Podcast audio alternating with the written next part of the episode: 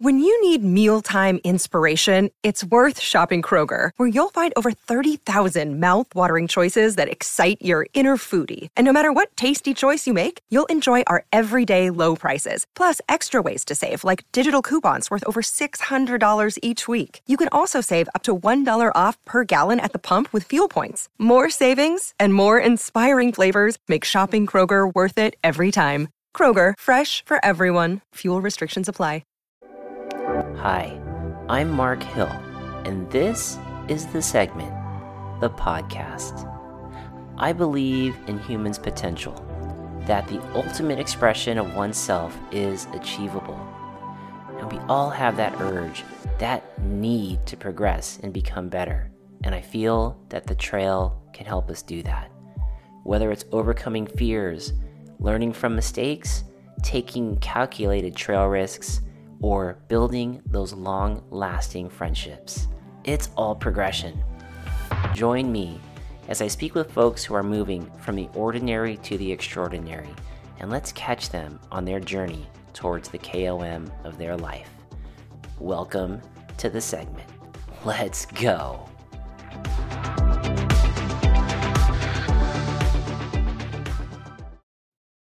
Ladies and gentlemen, these episodes are brought to you by the supporters of the Segment Podcast. Big, big thank you going out to the folks who believe in the podcast and help bring these episodes to you.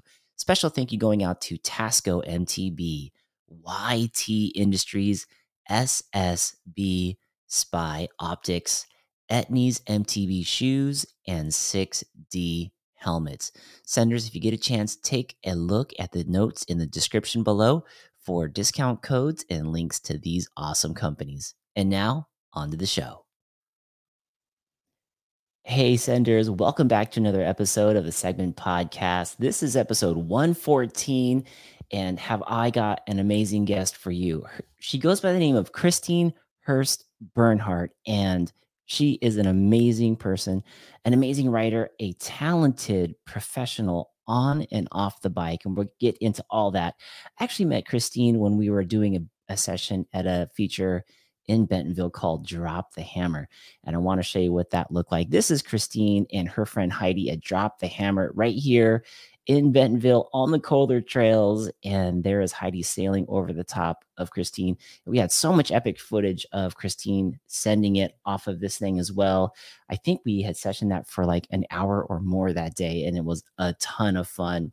But that's how, that's how I met Christine. I got talking to her and uh, realized that she helped pave the way and make a space for women in downhill racing. And I thought, wow, that's really cool. And I'd love to get her on the show. And then I found out that she is a professor at uh, at the universities. She is um, an award winner for the Thomas J. Brennan Award, and there's so much behind this person. And she's actually a med. There's all kinds of things. So basically, without further ado, we're going to bring Christine on the show and get to know Miss Christine. Hey, hey, Christine. Hi, thanks so much for having me, Mark. And I want to correct you on that. We were not there for an hour. I'm pretty sure we were there for like three to four. and then we went up and hit the jump line. yes. Oh my gosh. That was so fun. That was such a fun time. I see that, so a couple. I see a couple people have uh, joined us. One of the folks that was with us uh, dropping the hammer was Brett Hall with Unspoken. He says, Yeah, drop the hammer. That is awesome. He was out there with us. Trail Pimp out of Northern California is saying hello. Hello, Christine. we got Timothy Haley. He's saying, Mark, what up? Hey, What's NorCal. I did my undergrad in NorCal. Yes. So Christine has done, man, Christine, as I got to know you the day we were dropping the hammer, and then we went up and we we sessioned uh cease and desist. I think that was an epic trail. And um I found mm-hmm. out that you lived many lives, many lives, and did many things. Many but in yes, in, in the sport of mountain biking, take us back to this is like before there was Instagram, before there was influencers. You were helping pave a way for women in the sport of racing for mountain biking. And can you take us back to that time and what were you doing and and what did you do? Yeah. Um, so I just want to say that there were influencers then. It just looked a little different. This is back when there was Decline magazine, you know, Scott Hart running Decline magazine, and he would put Tara Llanes on the cover or um, you know, Leigh Donovan or Marla Streb. So those were my heroes. And that was who I looked up to. Um, I had a secret crush on Tara Llanes, and I got to tell her that after she broke her back, and I got to carry her around Sea Otter. That oh was fun. Um, you know so those women were really in the heyday of of downhill racing you know when there was money in it in the us and it was on um it, it was on espn and there were there were mega mega sponsors um so that was where i like i kind of came in right at the end of that um, I started racing collegiate uh, for HSU for Humboldt State. I think it's now Humboldt Polytechnic. Um, Yep, North Star was my very first downhill race. I think I laid down and cried a couple of times, but I still got up and, and won. Um, and I was like, this is so scary, but I really like it. and, uh, and, I just kind of stuck with it. Um, and uh, you know, when I I graduated college and I started racing, and and back then there wasn't um, there were different series. So it was Norba, and we would race out of Big Bear and um, super sketchy courses and the race promoters really hated downhillers and i really loved being a part of the scene that was kind of like we were snowboarders in the winter and mountain bikers in the summer nice. and we were really kind of like the outcasts of the scene um, but a challenge that I faced was I, I remember racing um, dual slalom with Essence Barton, who is a badass. I love I Essence and I I've, I've known Essence since she was God, 11. She actually went to school with my sister. We're from the same town.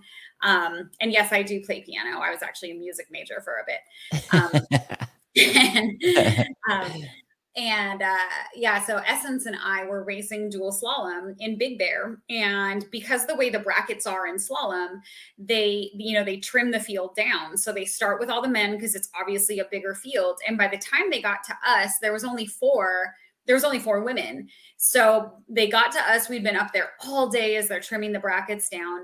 And they said, All right, guys, racing's over. And they turned off the lights. And it's like nine o'clock at night. It started to snow. And um, and they sent everyone away. And they're like, Oh, head over to the pavilion for awards. And Essence and I are still sitting up there. We're like, we haven't raced yet. Yeah. Oh, had, like, our parents are down there. They're like, what the hell? and um, so I mean, we had to race in the dark. And um, no way. A couple years later, I remember winning the national title. And because they made the women go last, they gave away the small jerseys. So they gave me like this massive, like, nightgown of a jersey. And, you know, there was just stuff that was happening like that all the time where it was like the women were last. We were so deprioritized. We would have to race after the kids. And at that point, you know, you'd be up at the top, you know, and seating for downhill. It's like, usually they'll put the fastest people first and and they would just even when i turned pro often the pro women would race before after the kids. You'd be up there forever. And wow. you get down and you know they'd have course holds and the course would be so chewed up and and it was just so frustrating. And um then when I was in Southern California, I started making some connections with like Azonic, and they wanted to put me in um, in their their women's gear. But back then there was really this mantra of just shrink it and pink it. So um, i remember having these knee pads that were the kids knee pads that were pink. And i'm pretty small. Um, i'm like barely five feet tall. So these knee pads and shin guards like went into my shoes. Oh, and, oh. Um, so I would have to cut my knee pads and I couldn't find helmets that fit me. And I had a helmet sponsor who will remain nameless that told me to put a beanie under my helmet so it would fit me. No. And way. you know, I const yeah, which is which is from a scientific standpoint, that can actually make you have a secondary concussion. That's terrible advice. Yeah. Um, so just nothing, there was just nothing for us. It was like we didn't have a space in the scene. We didn't have gear that fit us. We didn't have bikes that fit us and I just saw this just like all of these amazing women that were out there funding it themselves and no place for us and a place feeling like we weren't even really wanted. Um, and I just kind of saw this way that I could change that. So I was, I think I, I had been teaching for one year. I had a one year old. I was poor. Um, and I taught summer school to be able to start a team to buy all the stuff myself. So um, initially, even our sponsors, it was like a pro deal. Um, it took a bit to get start getting um, start getting better than pro deals to actually getting things free. Um, you know, and even you know some of the things we had to pay for it was it was just kind of crazy. You know, we we had to pay for everything. Um, I had at one point um, besides Melissa Buhl and Jill Kintner, I had the fastest women in the country on my team. Um, I had Darian Harvey, who was representing the U.S. for UCI. Um, she was national champion. I had um, I had uh, Joy Martin, who has um, Joy Brinkerhoff Martin. She she's won a ton of enduro stuff. She's beat some really fast girls. Um, I had Jen Wolf, who didn't race for very long, but she was badass. Um, I had Tassa Herndon, who is just a really good time and a really cool rider. She's from North Star. Anyone North Star knows Tasa. And then I had Jackie Harmony. And Jackie Harmony and um, and Lisa Myklak were some of the very first girls hitting mega jumps, like 45 foot gaps. Um, you know, so I all of these amazing women. And you know, the the hustle that I had to do to get these women things um, w- was just crazy. And the men didn't have to do that. Um, so it just became my goal to just be able to make it easier, at least for these women, so that maybe in the future other women wouldn't have to hustle that way. You know, that they could just go ride their bikes like some of the men were doing. You know, they could just show up. And, you know, I remember one race um, sitting in the gate and Melissa was there, Melissa Buhl, a good friend of mine. And um, there was like Melissa, there was Nevin Steinmetz, um, who was a PhD in chemistry. Um, there was another girl, Lauren, who was retired as PhD in marine biology. Um, Melissa, who's a doctor. Um, and, you know, and Joy is an engineer. And it, all of us are in the gate. And I'm just like PhD, PhD, PhD, engineer, little old me. Um, and then you looked over at the men's gate, the men's pro start. It's like high school dropout, high school dropout, high school dropout. But they were all getting it free you know, and we're having to work our asses off, you know, and train at 5 a.m. and they didn't have to work. Um, just, it was such an inequity. Um, and don't even get me started on what the purses were. I got checks for two dollars. no way! Like the paper is worth more sometimes than the actual I'm purse. not even going to take that to the bank. Thank you. Jeez, my gosh! Now, was the discrepancy because obviously that was like that's a big awakening, you know, for the MTB profession, for the for the whole industry. Was it was it was it like the old good old boys club back then, or were women just getting started? And and I mean, how I did this? We how did we get there? Yeah, so you know, I think we were just so outnumbered. Um, because women have been doing this just as long as men have been you know like i mean marla streb was racing uh you know a hardtail with like a two inch fork and she was racing all over the world in that Good um, grief.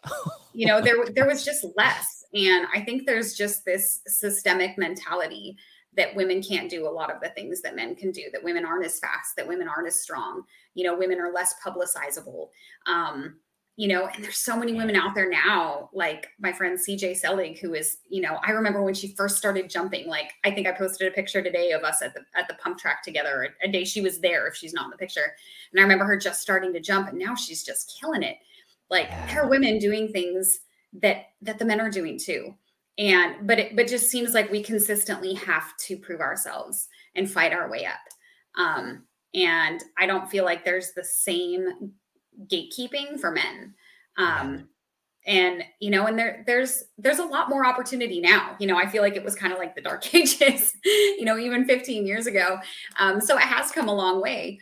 But you know, we're making some back steps too. Like there was a time when every bike manufacturer had a women's bike. And if you're small like me, that makes a big difference because my I'm gonna get nerdy on you my center of mass is different than your center of mass.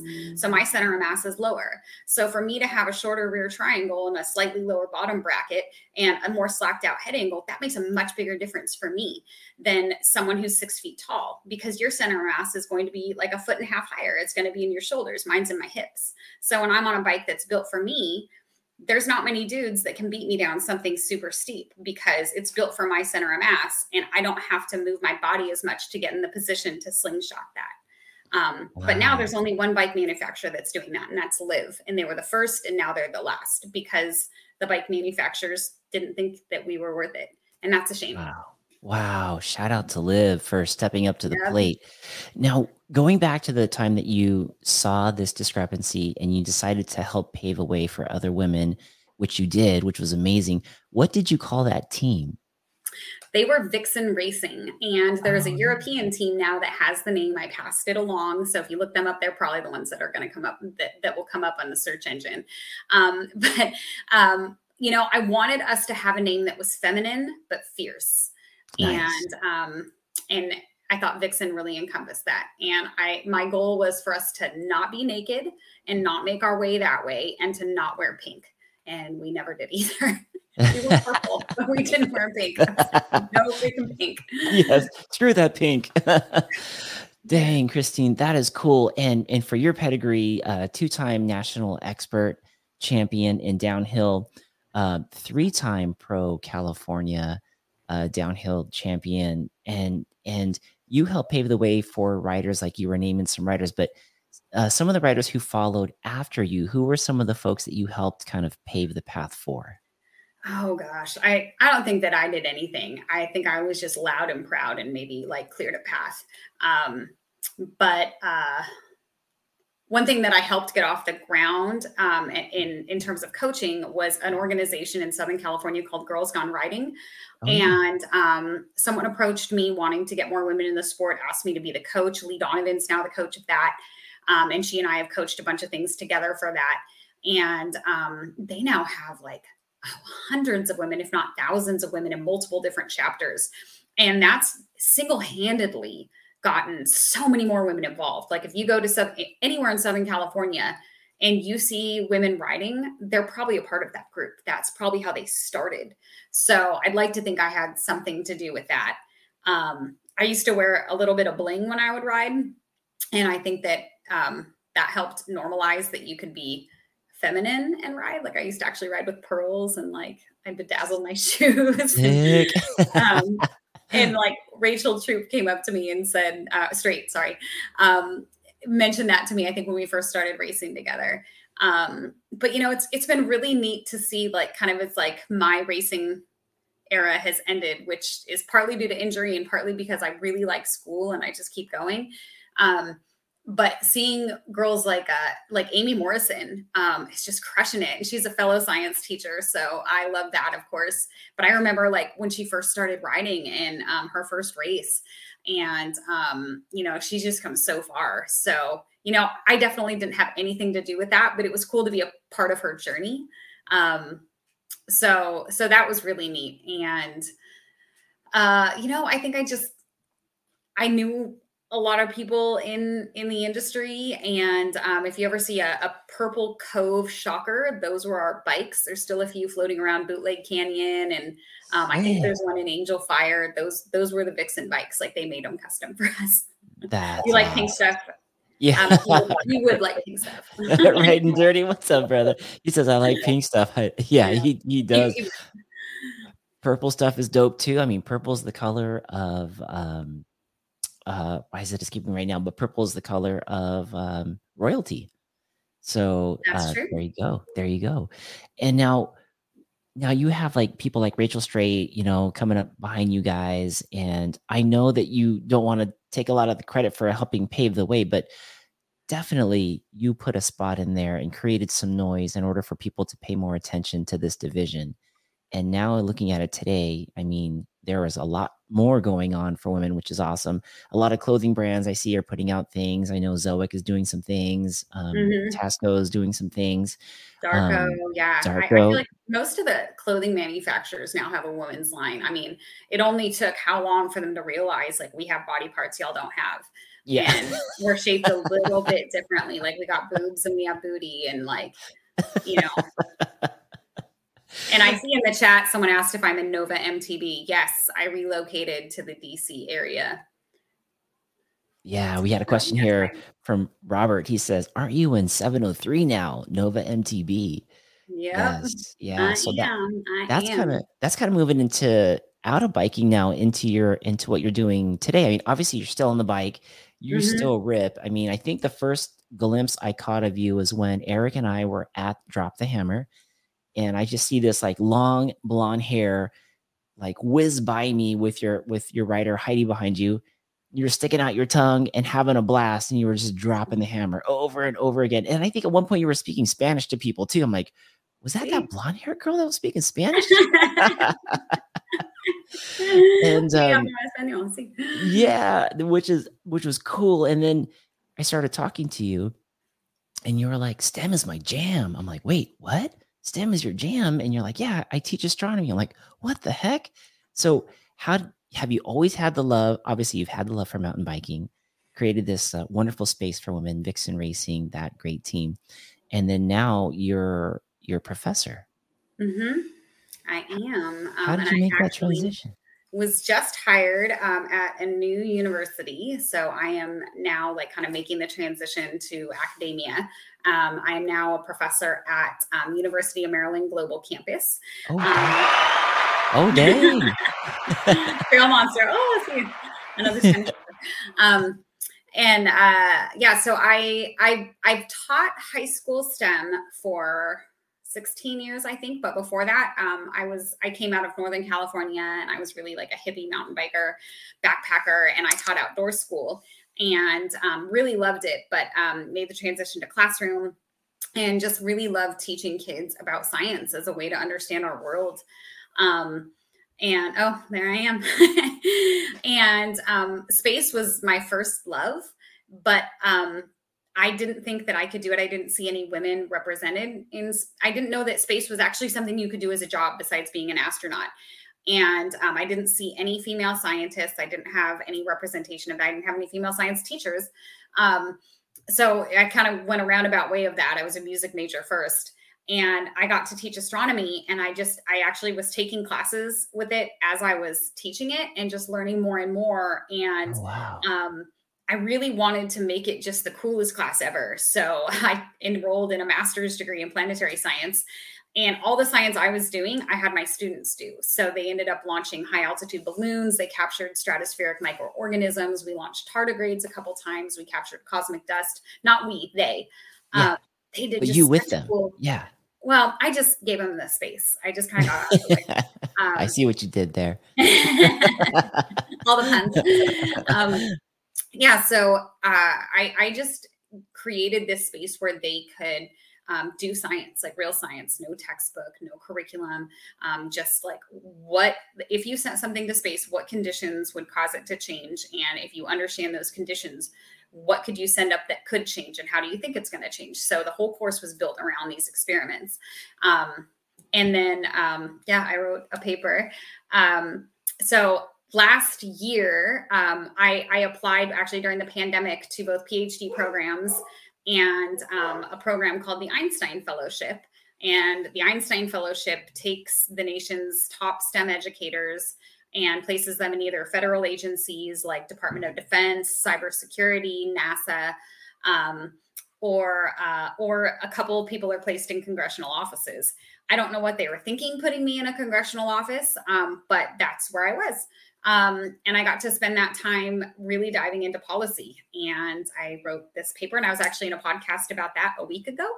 Um, and uh, that was really neat. And it was uh, really an opportunity to dive into what sort of education our students are getting because I knew my little microcosm, but young students are getting something very different.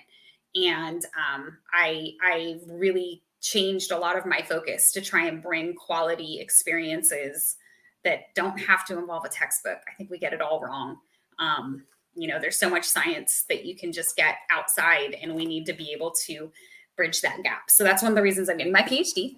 Is um, people listen to you when you have those letters, and um, I really want to be able to bring better science to teachers that are already really good teachers and validate what they're already doing because we have a lot of systems in place that tell teachers right now especially coming out of the pandemic that everything they're doing is wrong that students are so far behind and oh my god and the only way to fix it is to buy more textbooks and do more tests and um, I, I think that we are going to end up in a really bad situation with that. So, um, but yeah, and I'm also an astronomer. That's one of my other lives. So um, I was just at an Earth and Space conference the last couple days, and I lead a ton of outreach. Um, and I'm an astronomy professor in my other role, um, in addition to being a teacher. So um, I teach now at three colleges.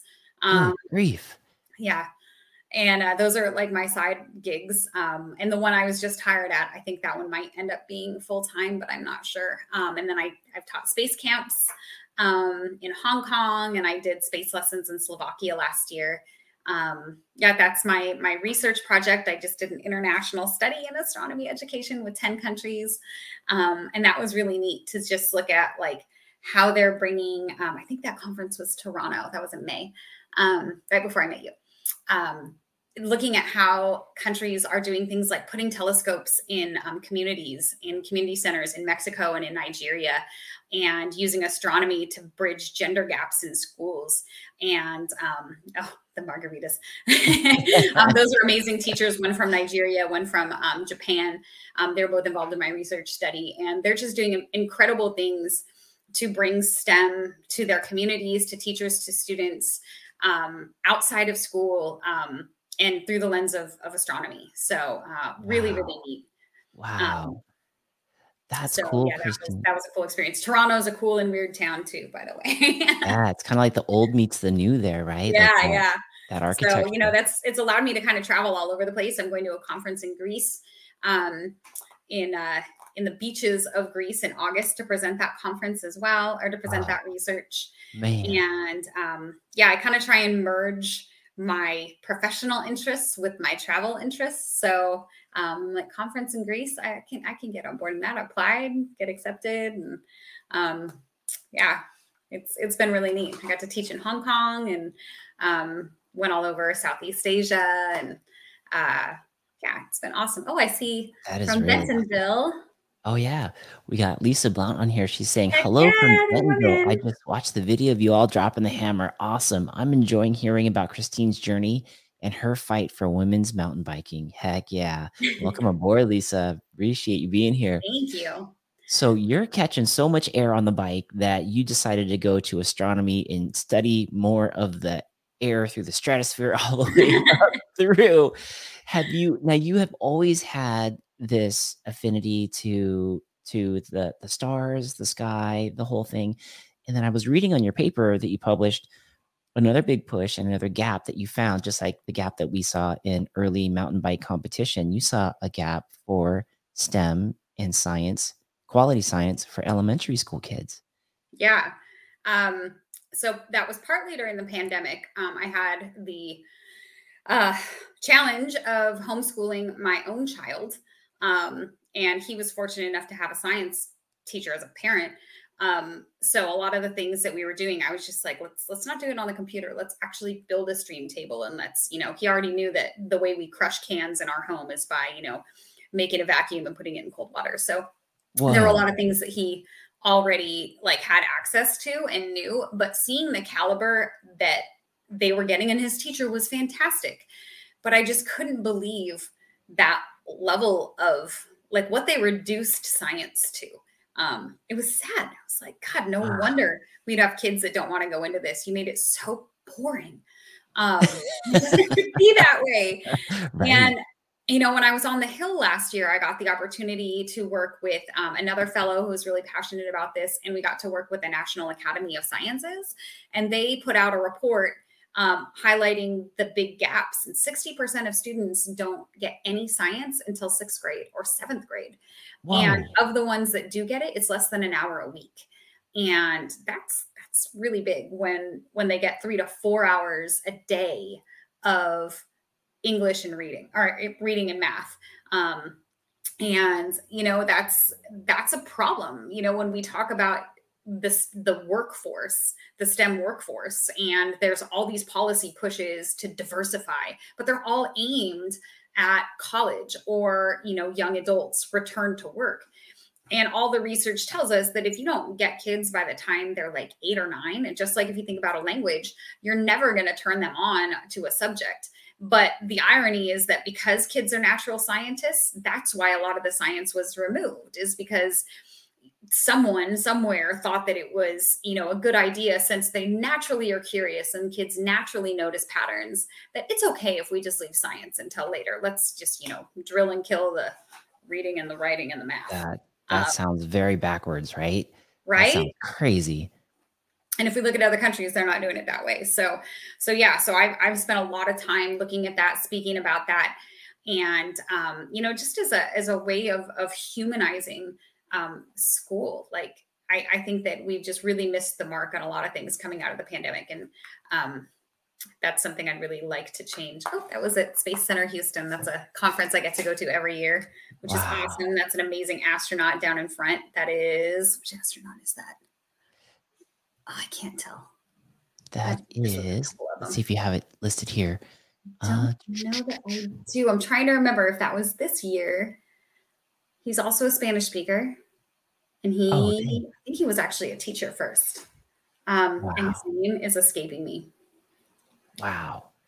I apologize. I suffer from the effects of long COVID. I at least blame that for when I. No, I mean you've done a lot, and now when when you're kind of like pushing those boundaries, like you say here in, in this, or someone says here in this in this post, pushing the boundaries for science in elementary school, are you making any headway, or is or are they still so bent on doing it later on for these kids? Best thing about conferences is the parties, by the way. Um, Different countries. You know, there are conversations that are happening and there's research that is happening. But um, like a lot of things, it's like moving a glacier.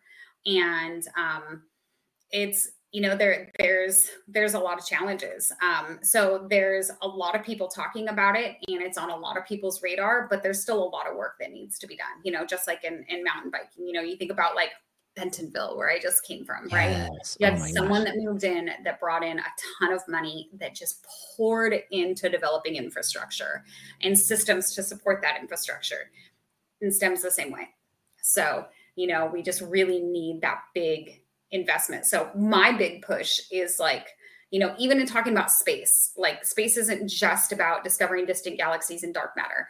It's being able to explain our relationship with the world around us you know hmm. atmospheres mm. the hydrosphere it's not just about like cosmology you know i study planetary science so i look at planetary surfaces and turns out we live on one and um, you know it, it's not about producing a world of astronomers or a world of engineers that would be a really boring place. Um, i can't imagine having a world of that. But we have to have people that can explain the world around them and read a graph and interpret data and um, understand fiction from fact. And you know that those are just the the skills of scientific literacy. Um, so that's that's the the headway that i'm trying to make um, and trying to convince people to that we don't need a, a, textbook or curriculum necessarily to do that. Yeah that that picture that was really cool. I got to fly aboard a nasa mission called the sophia mission that was just decommissioned. Um, that is a a gutted 747 special plane um, that uh, has a telescope on it now in the back and it's an infrared telescope. And um, a lot of that the infrared field is now covered by james webb. So that was sunsetted i believe in december. Um, and they had an incredible program um, that took teachers on board so i got to fly on that it was amazing wow that you've got to do oh. so many great things and, and so, Nick, that is a, a very large question, my friend. Nick is saying, Christina, do you believe there is life on other planets? Oh gosh, how much time do you have? Um, yes, we have time. I well, let's see. That that's a very loaded question. I always tell my students I will not answer that until the very last day of the semester because it takes them way off track. Oh. Um, so uh, there's a lot to that one. Um, there are two camps in the field of space that there is and there isn't. And they both have repercussions. Either we're alone in the universe and it's a lonely place, or we're not.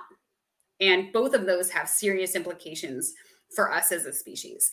So, and they're both kind of equally terrifying. Um, when you consider that either that we're completely alone or that we're not but the crazy thing is is if we think about humanity humanity as a technological species is very young so um, when we're looking for life other places it may not be technological but if it is it means that maybe technological species have a finite lifetime and the way that we look for that is not just like you know bio- biological signals but um, radio signals and um, you know, if we think about us as a technological species, it's probably what 100 years, 50 years. Yeah, but young. yeah, we're super young. But we can only see as far as light travels. So, you know, when I'm looking at you, I'm seeing you as you were, you know, a millisecond ago. Um, so if you think about like lightning and thunder, you see lightning before you hear thunder because light travels faster than sound. So in terms of space, we can only see if you think about like how far out we see, that's like looking back in time. So our closest star is four and a half light years away. So we're seeing it four and a half years ago. Jeez. And our next closest stars, and that's that's like our next closest star system, but our next closest planetary system is like 75 light years away. So we're seeing that as it was 75 years ago. Well, us 75 years ago, we were still testing atomic bombs above right. ground. So that yeah. means they're seeing us then too and um, you know how they see us is going to influence how they would interact with us you know would right. they be see us as peaceful would they see us as warring um yeah, you know we don't really people down we don't there. have a very good track record um, right. you know we don't have a very good track record of of uh, coming into contact with with other groups of people let alone other um you know organisms uh so Somehow we got Thanksgiving out of one of them. How do we do that? How do we pull that off? Oh man, whole other can of worms. um, so you know, we're we're looking. We know that life on Earth started and stopped many times, and life happens when you have the right ingredients. Life explodes. It's happened on Earth. We've had six or seven mass extinctions and every time life has restarted again.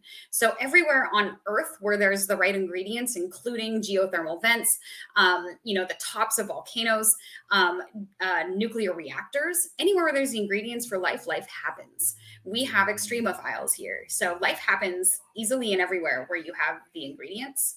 So if a place has the ingredients sure but we haven't found it. And um, you know if it does it's probably going to be very single celled organisms. And there's also a lot of criteria you have to have to have those ingredients. And some estimates are that we are the anomaly. Wow. So, that but sounds so scary yeah, if we were. That would be kind of crazy if we were. Right. But another line of thought is that, um, you know, we have we see shooting stars all the time. They're not shooting stars; they're meteors, by the way, but they're they're space debris that are falling in. And we found um, debris from Mars. We found debris from the moon. You can look up at the moon and see craters. You know, the Mars has been hit by impacts, and the early solar system had a lot of impacts. So Earth was hit by an impact. How we got the moon. Um, so we know that there was a lot of like impacts early on, and it's very possible that a life-bearing planet was impacted and those ingredients were carried to Earth. And if you think about that original parent body being Mars and that material being carried here, that would make us Martians. That would make us the aliens. Yeah, exactly. Whoa, that's crazy. That that hurts my head, but it makes sense. We're we're children of stardust. Yeah. that that came down here. Now, like, I have like very novice questions because I am, I'm, I'm, but I'm a student with all this stuff. If the did the moon is it theorized that the moon was actually part of Earth, or was the moon something that hit us? Kind of Earth. Okay. So Earth was hit by a very large, like planet size, like probably Mars size impact. Good. It was called Lord. Theia, and it hit Earth when Earth was still molten, and part of it spun off and became our moon. Oh so my gosh. Okay. Both of those are correct. Holy cow. And the thought that this has started and stopped like multiple times, if if an impact were to hit today and wipe us all out, how long would it take for us to be able to have this live stream again? How many mm. thousands mm. of years could that be? You know, I don't know. I know in geologic time, it's really fast. Um, and there are some species that are really resistant to it, like turtles. Turtles have survived multiple, maybe it must be their shells. Um, and crocodiles. Um, they are largely unchanged. Birds are, you know, direct descendants of dinosaurs. Um, so we think it's pretty quick, you know, especially like, you know, biota in, in the oceans, um, that, that it starts again really fast um, wow. because life wants to happen. So wow. if there was a space that had the right ingredients, life would, you know, it seems as though systems lend themselves to life. But that being said, to answer your question, I happen to think that we're alone. I wow. think that we're the anomaly. Really? In this zone of the universe or the entire universe? Because it's so vast and huge. I know. Um, there's actually an equation. If you really want to get into it, then I'm not going to get equation? into it. Yes, the Drake equation. Oh, exactly. Um, and if, if you, it all depends on how many, what the lifetime of an, a technological civilization is and how many there are.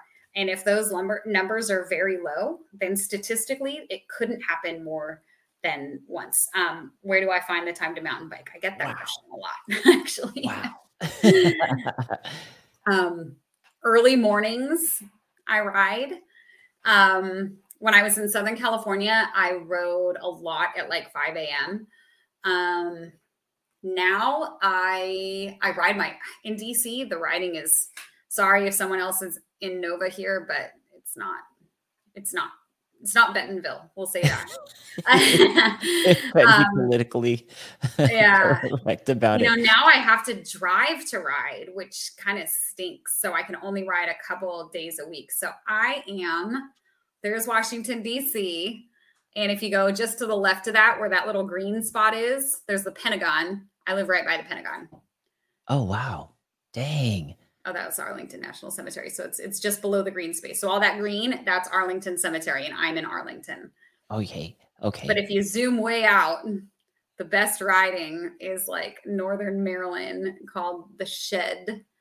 Um, it's like way up there to the top of your screen. That was further up. But when I first moved here, I remember posting on this Facebook page, um, hey, you know, I heard that the shed is really good downhill. I'd really like to go. Is there anyone that could show me around? And someone posted on the page, they were like, um, so since you're new, you should probably find a guide who who's really good with beginners. oh, geez, what an assumption that was. Right. And uh, that happened a couple times. It's like, wow, I guess this is what I what I'm facing being in a new spot. Um, but yeah, there's that that spot, the watershed is about an hour and a half from me. There's some some local things, but it's uh it's taken me a bit to get used to riding in trees and roots. I'm not as used to that. Um, so yeah, like way up there, there's riding. There's a couple bike parks within a couple hours. Um, I haven't been to snowshoe yet, but I want to. That one's like four hours away. Um, but uh, yeah, I do. I ride a lot of road here um, on a gravel bike so that I don't have to be limited to the pavement. Um, I do a lot of gym. Um, I really like to be really strong. And after my third knee surgery, I couldn't ride. I've now had five. Um, but after my third, I um, I just hit the gym a ton. I got super into CrossFit. And um, so now I kind of try and balance the riding and the gymming. Yeah as a as a female writer, is it harder? Obviously, you're like Lisa's asking, when do you have the time to ride? And your day is packed. You know, with yeah. you've got you're a family, you're a family woman. You got the kiddos, uh, you got the hubby, you got the job, and if you're writing in the morning, something that maybe us guys don't think about, like I can go in the dark early in the morning by myself and and feel fine, but is that different for for a female? Um, I've only had a couple instances where I've been like legitimately scared. I'd like to think that I'm a badass and I'm I'm fine, but the um I on the mountain bike I actually ride with my dogs. Um, I have a anaphylaxis bee allergy, and we are training um my two dogs, one to get me help and one to stay with me. So I I I've got like 30 minutes and I'm gonna die. So that's kind of always more at the front of my mind than people. Um, but that saying that said, I did have a super scary encounter with like a crazy dude, and I was actually with my dogs, and he was telling me he was going to kill my dog. I had to call the police. Wow. Um, but riding in the morning out here, not so much actually, because there's so many bike commuters in the DC area. There's so many professionals and so many people that that ride bikes. And actually, it is such a bike friendly place. You actually don't need a car. So last year, going to Capitol Hill, going to the capital of the United States, I rode my bike. Um, I would go. I would bring high heels in my backpack and you know, go to like receptions and and go to things like you know, I I just I would keep like a little travel curling iron in my my desk, and um, you know, I could freshen up when I when I got there. Um, it was definitely a transformation, but uh, there's there's so many people here that do it um, that I think the bigger thing is like making sure your bike is locked and you don't leave things like your Garmin or your helmet on your bike because people steal it. Will they snatch your helmet? Your helmet? Oh yeah, oh, yeah. No. you definitely gotta like bring it with you. Oh my um, gosh. and it's it's taken me a long time to feel comfortable like locking my bike up here because my gravel bike is it's like a really expensive bike. So I would like actually bring it into the capital and um and yeah, that's that's the US Capitol. So I worked in the Longworth building right across from that. Um, that was my very last day. And coincidentally, on that ride home, I tore my meniscus for the fifth time. No kidding. Yeah. So I was Whoa. not wearing clip shoes and I went to pedal and my foot kind of slipped and I wasn't in the right gear and I just like pushed down too hard and that was surgery number five. That was a wrap on that. Oh, oh my gosh. And and that was now the other injuries from the knee, those were all from the racing days, or were they mm-hmm. were they not even in races? Uh, mostly from races. So the first one is I was riding Bootleg Canyon and I just went to plant a foot and um, my leg, I don't even remember what surgery that one was. I had that tattoo. So that was at least, I think that was number four or five. Ooh. Yeah. I don't even know. I had two in this house. Um, but, uh, yeah, that one was just a foot plant. Um, second one was also in Bootleg Canyon. Um, I was at a Gene Hamilton clinic. He did an all women's clinic, uh, downhill clinic, which was awesome. And then I ended up being able to coach for him afterwards, which was really cool. But we were doing um, long, fast manuals down the road in Bootleg Canyon, if you've ever been there. And I was clipped in, and I knew I was I was looping it, so I went to grab my brakes, and I was I was looping back over, and I just unclipped a second too late and put my foot down, and I was probably going 40 miles an hour in this oh. manual. So went over, and um, my ACL popped and it popped so loud that the girls around me all thought that a bomb went off. Like everyone heard it. Um, wow. Um, but at that point, I had already done it. Um, so I knew that I wasn't going to hurt it more. So I duct taped it and I Stop kept it. writing. you're, a, you're a beast, Christine. Holy crap. Oh, I actually God. like I called the surgeon within like 30 minutes and um, I was like, hey, you know, if I keep riding, am I going to injure it any worse? And he was like, nope, you know the drill. You've already blown an ACL. Once it's blown, it's blown. I had surgery scheduled a month later. It was right before Sea Otter. So I remember I went to Sea Otter on crutches and Mikey Haderer and one of his buddies were like having to carry me by the belt loops, like into, you know, up and down the stairs of Monterey because I was very, very gimpy. Um, but that was that was number two. Number three was a redo, and that was a soccer injury that like officially did it. And then four and five were just meniscus, and those were riding. Good lord. Good lord, that's a lot to unpack right there with the with the knee injuries, and you're still sending it like crazy. Like it, it's amazing, and and I feel like the biggest thing for you was was just the anaphylaxis to the bee when totally. when, that's the one that like almost took me out you know and but there's a lot of other injuries i've never had. Like i feel like everyone else has done the collarbone and i was a gymnast so i am the master of the tuck and roll. Like somewhere lives a video of me not quite making something an angel fire and i did this tuck and roll and popped like right back up. Um, i never crashed with my hands out because i i know to just tuck know, and roll tuck and so roll. no no collarbone club for christine never. Knock on wood. Dang, right, right, right, right, right. Yeah. Tuck and roll master. no wrists, no. Um, actually, I do have two shoulder injuries right now, but it's from the gym, not riding, unfortunately. Got it. Yep. See, Lisa even said collarbone for her. Yeah. My um, Heidi, who I was riding with in Bentonville, she's done her collarbone a couple times. My girlfriend Joy, has done her so many times. She's had to have the bone removed um, from her wrist and put in collarbone. I know a lot of mountain bikers that have had that. Yeah, that's a full on collarbone club. That's one. Yeah. I, I don't want to join that club either because it does not look fun. It it looks super painful. Yeah. Yeah. Oh my gosh. So how did you find out that you were severely, severely allergic to bees? um, well, my airway closed. um, I was in in college. I was backpacking with my college dog, and my dog disturbed a hive. Um, and I was stung 14 times by bald faced hornets, which those it, it's like getting hit with a hammer. Um, oh, and my dog drug me off the trail um, to my car, but I was two hours away. And this was kind of the early days of cell phones, but I was able to call the hospital. They were ready for me and they kept me on the phone. I think my college boyfriend at the time like kept me on the phone. Um, but by the time I got there, my body was so I was like a turtle.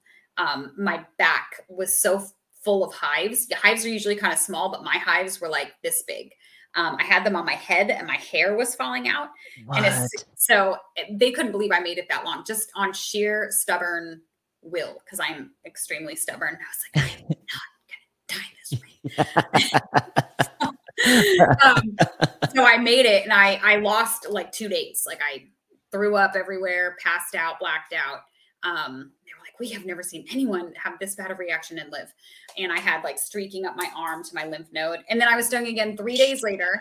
Um, yeah, so I've just had enough of those. And then just a couple years ago was stung. I hadn't been stung in a while. So I had gotten sloppy, wasn't carrying my epi. And um, I had just done like my motorcycle certification or something and had just gotten married um, literally like um, two weeks before.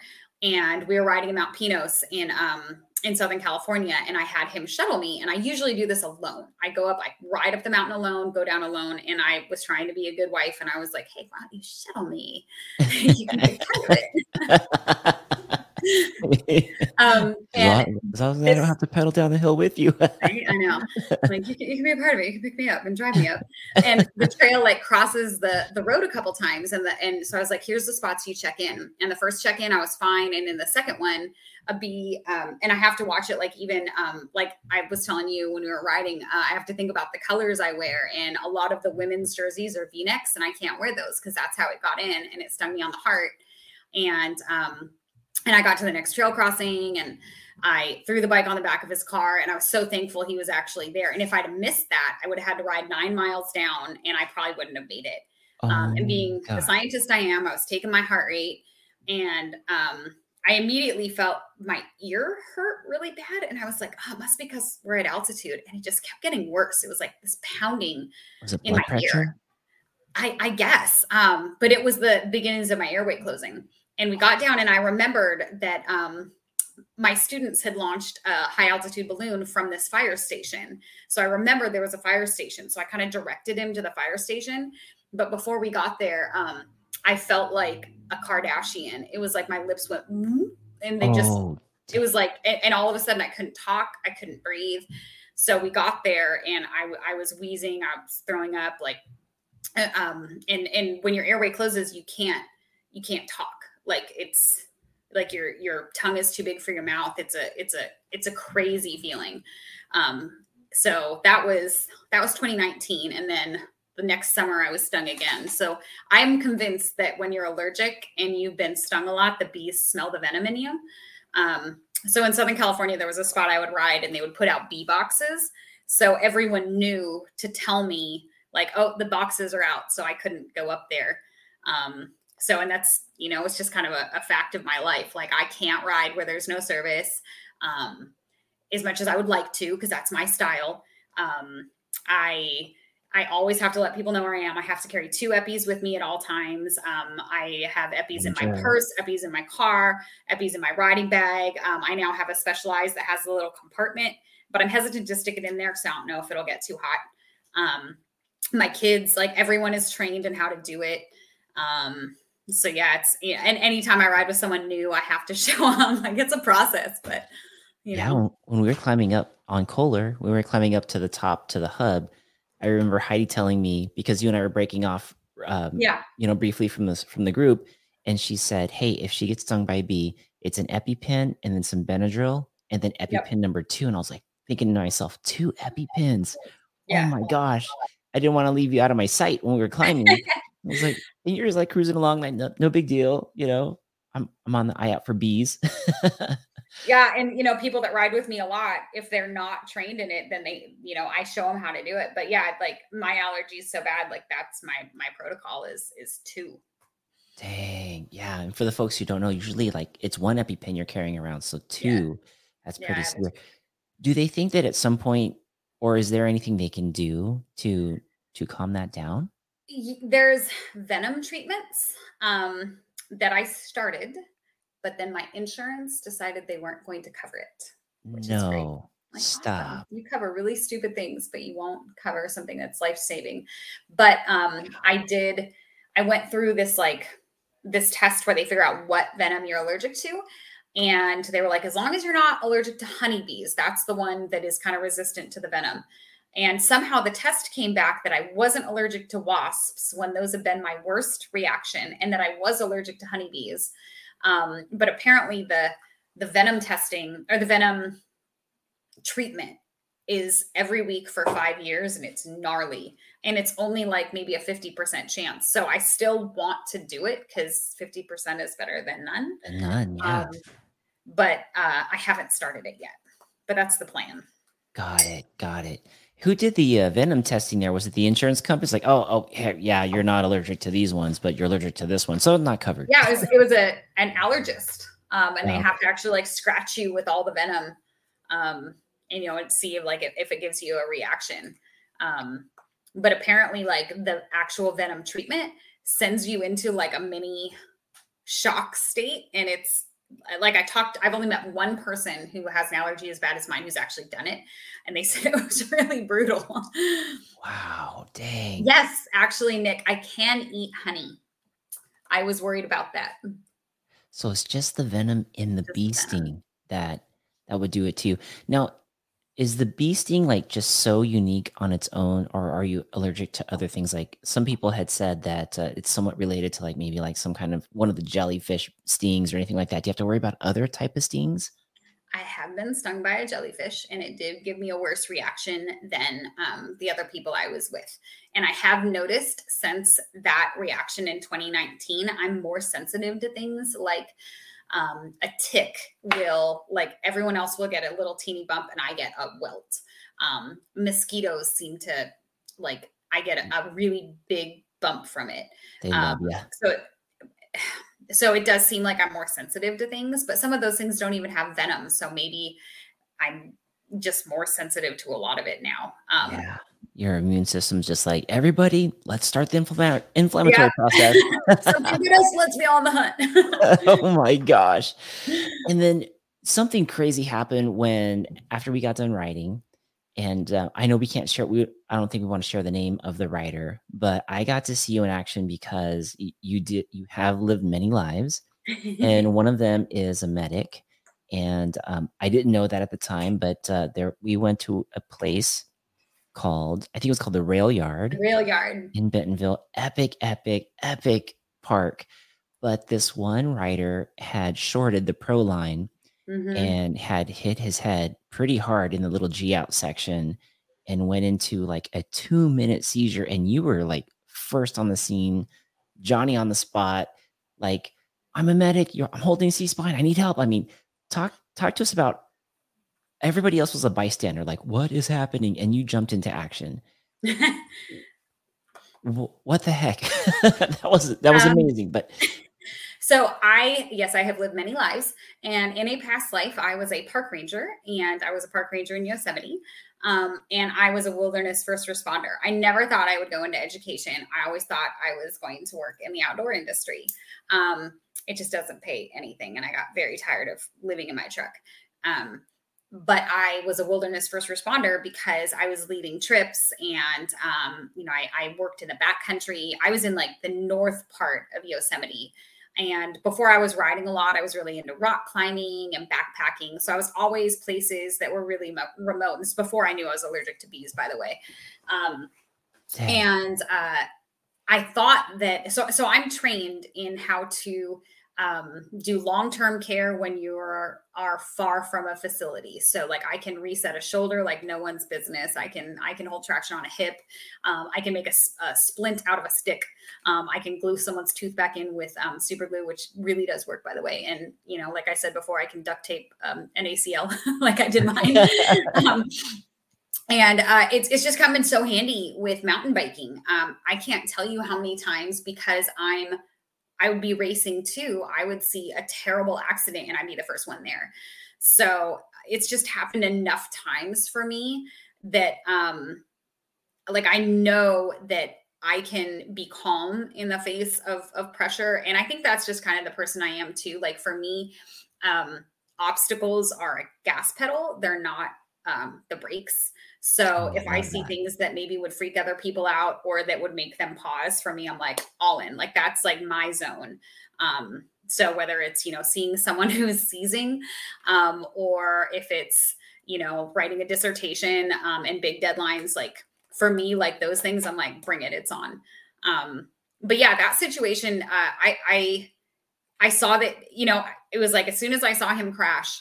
Um, you know, I, I always kind of have an eye of like, okay, are you getting up? And he wasn't getting up. And I realized he was seizing and um, he was on his side. So I knew that um, he needed to stay there until he was done seizing and we needed to hold traction. And it was actually better that he was on his side so he didn't like swallow his tongue. Um, he wasn't choking.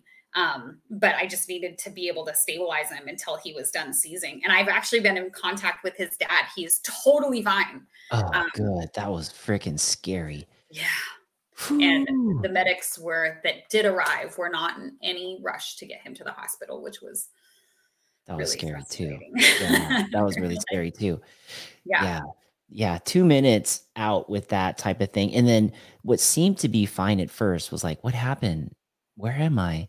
You know, simple questions that he was able to answer and yeah. then he started regressing pretty quickly yeah. and asking the same questions over and over again. And that was scary because I was thinking, like, oh my gosh, is there like his level of consciousness was continuously decreasing. So yes. like we Heidi is trained as a medic as well, my girlfriend, and she she told the medic, she's like, you know, he's AO1, you know, he can't, he he got to where he could only remember his name, which is, you know, so you have like a rating scale of how you would rate, you know, that level of consciousness. And um, it wasn't until the medic like heard that that was like, okay, maybe we should, you know, hurry up a little bit. But even it took him a long time to even get the, you know, the, the the collar on him. Yeah, yeah, yeah. I wonder if they see enough of those that they're just like, that's the routine crash. But this one yeah. seemed pretty not routine. It definitely seemed not routine. And you know, when he was it, it, was a young person and, and he was, you know, when he was coming to and then they they went to strap the collar on him, they didn't even like talk to him. I know. And was I was still right there in his face. So I'm like, you know, they're just replacing my hands. That's all they're doing. And yeah. was able to like calm him down. Yeah. Um, but yeah, he he was definitely pretty scared. But it's come in so handy. Like I was at um oh gosh, back in Fontana, we had, I think it might have been the US championship a couple of years, many years ago, not a couple, I'm not going to lie, but uh, there was, um, I was the first on the scene to an accident. And there was a guy who had landed, and he was a huge dude. He had landed after a drop upside down, and all the blood was rushing to his head. So he was starting to come to, but he was getting really combative and um, because he couldn't come to because he was kind of laying downhill and i had to move him and had to you know get some help and I, I, it got to where i would always check in with medics when I would get to a race and be like, hey, I'm here. So they would know there's a medic on the track too. Um, because I could get there quicker than than they could having to go up. But there was um, the U.S. National Championships a few years back where um, a buddy of mine had broken his ankle, and he knew that I could tape it, so I taped his ankle, and he won. He won. Uh, I think that was four cross. And every now and then he'll do a post, and he's like, "It's because of Christine's tape job." And I, I popped in two shoulders at that. I just I remember I was in the parking lot and like people come up, they're like, Hey, I hear you can pop my shoulder back in. I've got one more stage to go. I don't want to yeah. I don't DNF. Oh, this is pre-enduro. This is like four cross and downhill. Dang. Dang, Christine, that is that is crazy. Yeah, I got to see you in action. And like you said, there are only two obstacles: the gas pedal or the brakes. And you were yeah, definitely on the gas pedal. And you were on the gas pedal at Coler too, because we dropped into cease and desist and I was gonna film you guys with my GoPro, I had my GoPro on. I was like, all right, rolling film. I got Christine, the space teacher. I got Heidi, and then poof, where'd they go? there's a little bit of dust, and I I can see you guys in the air up ahead of me, and you guys kept getting smaller and smaller and smaller. That whole thing with my shock lock too. I remember that. That was gnarly. That was so gnarly. Oh my gosh, Christine, I can't believe we're already at an hour with the podcast. It's been so awesome to catch up with you and to see you again and all the great things that you have going on. Is there anything on the podcast that we didn't get to share about your journey, about the mountain bike industry, about Mm. you with uh, education? Um, you know, I think there's a lot of intersections with mountain biking and education. And I was thinking that, you know, if anyone was interested in maybe making YouTube tutorials or channels and um, the physics of mountain biking, I think that would Ooh. be really cool. And maybe Bentonville would be the spot for that. Um, Oh, like a scientific episode around the physics of mountain biking. that would be very cool. There are a lot of um, scientist um, ex racers that I think would be very into that. Um, and, you know, for women, we like to be able to analyze things. And you know we are very analytical. We are you know by nature the more intellectual species. Um, and you know we overthink we think things a lot. We want to be able to understand all the steps of doing stuff. So um, that's one thing that i always brought with me to coaching and why I love coaching women because we need to hear things a little bit differently than men. And men, that doesn't mean we need to mansplain. So um, there's nothing I hate more than a mansplain. right yes yeah same same even even as me as a dude it's like oh god i'm getting a lecture here here oh no um lisa is saying you're a rock star christine keep making that impact in people's lives Thank you, Lisa. We should meet up next time I'm in Bentonville because I definitely want to go back. Yes, yes. And then speaking of, uh, for people to follow you when it comes to your mountain biking and to you as a professor, where is the best place that they can follow you? So my Instagram, I was MTB mommy for a very long time, but um, I am now the space teacher on um, Instagram and Twitter. I don't go on Twitter as much anymore, but um, feel free to follow me. I had that, I had to have that private for a lot of years um, because I would have students that would stalk me. Um, but it is now not private. So I'm trying to actually like make much more of a, a social media presence than than I could when I taught teenage boys. That's exciting. That's exciting. The space teacher on Instagram. Go check out Christine in there. And then as far as things that women need, if you're if you're talking to a woman who is looking at a mountain bike and and thinking that they want to get on, but they're a little intimidated about the sport, what would you tell them and what kind of bike or maybe what kind of bike company would you steer them to? Hmm. I'm I am a huge fan of Liv because like I said they were the first and they're now the last. They are also entirely engineered and employed by women. So it is an entirely different bike unlike Juliana that's just the points of contact. Liv is entirely engineered from the tires to the bars by women for women. So that's the number one thing I would say. One thing I hear from women a lot and it drives me crazy is they think that um, they have to find a bike that they can stand over and that gets under my skin a bit because um, you're not standing on the ground when you're riding. So that's, um, I think that's something that we need to. Um, my dog is trying to get in the room. He might crawl on my lap. Um, Cute. he's not small.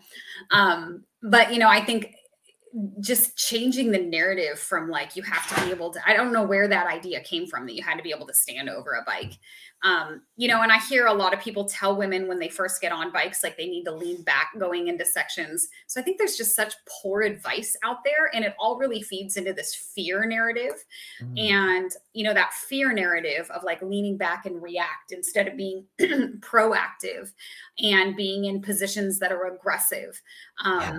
You know there there's so many ways that that our speech and the way we frame situations on the bike perpetuates that fear. And you know then when you ride tense and fearful you crash and then you're just more likely to to do it again. So i think that you know if you're bringing someone into the sport if you're bringing in um you know your sister or you know in my case i'm bringing in the guys. That's how i that was my litmus test for all of my boyfriends by the way um was if they could keep up with me on san juan trail.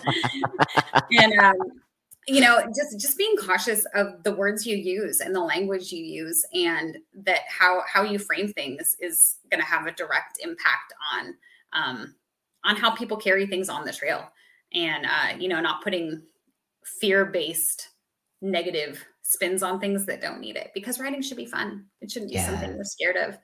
And um, it should be, you know, a stress relief and a way to get out into nature and, you know, to to shred. And for me, it's like I feel like such a badass on the bike that then being able to carry that with me in other aspects of my life.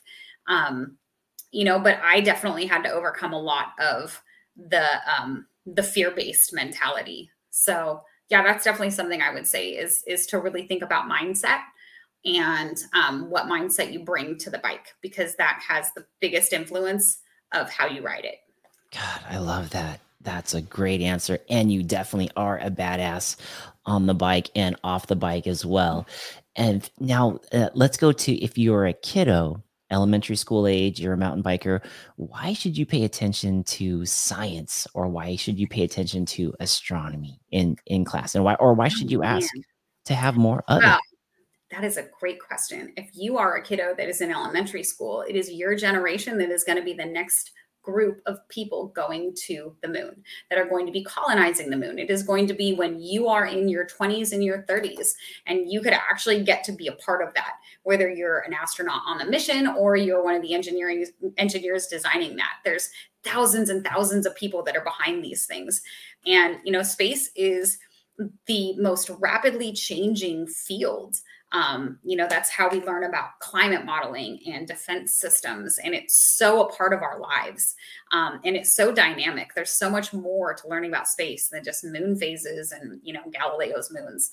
Um, there's just so many aspects of that. Um, you know, like I look at planetary surfaces and see how they change and um, you know what we can learn about our planet from those spaces. So it's not all about just learning about other worlds. It's about learning about us and how to take care of our world. Um, and there's just so many ways to get involved in it. Like i'm really interested in um, in kids doing citizen science like using their phones to be able to pick up data that's usually space-based data and being able to report back on that. Like there's just so many ways to to get involved with science that are not what you traditionally think, like a microscope or a you know a textbook. Um, so you know there's it's an exciting time because there's so many opportunities. That is awesome. That is awesome. So, kiddos, yes, that is it. Space, science, start early. You guys are the next generation. And if you're on the yeah. mountain bike, I mean, the geometry of everything, how it works, how you're looking at things, you can definitely apply that to what Christine's doing out there. Christine Hirst Bernhardt, thank you so much for jumping on the podcast. Really appreciated Thank your time. I loved it. I loved it. And uh, folks there in the chat, uh, give her a follow at the Space Teacher on Instagram. And uh, we'll see you guys all out there. See you guys soon. Thank you guys.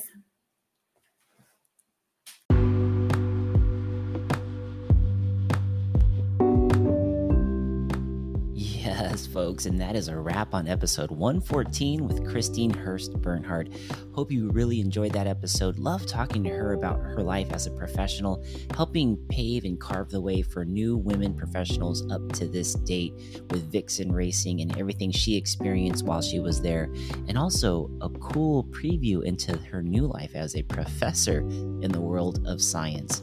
I absolutely love it, and I hope you guys did too.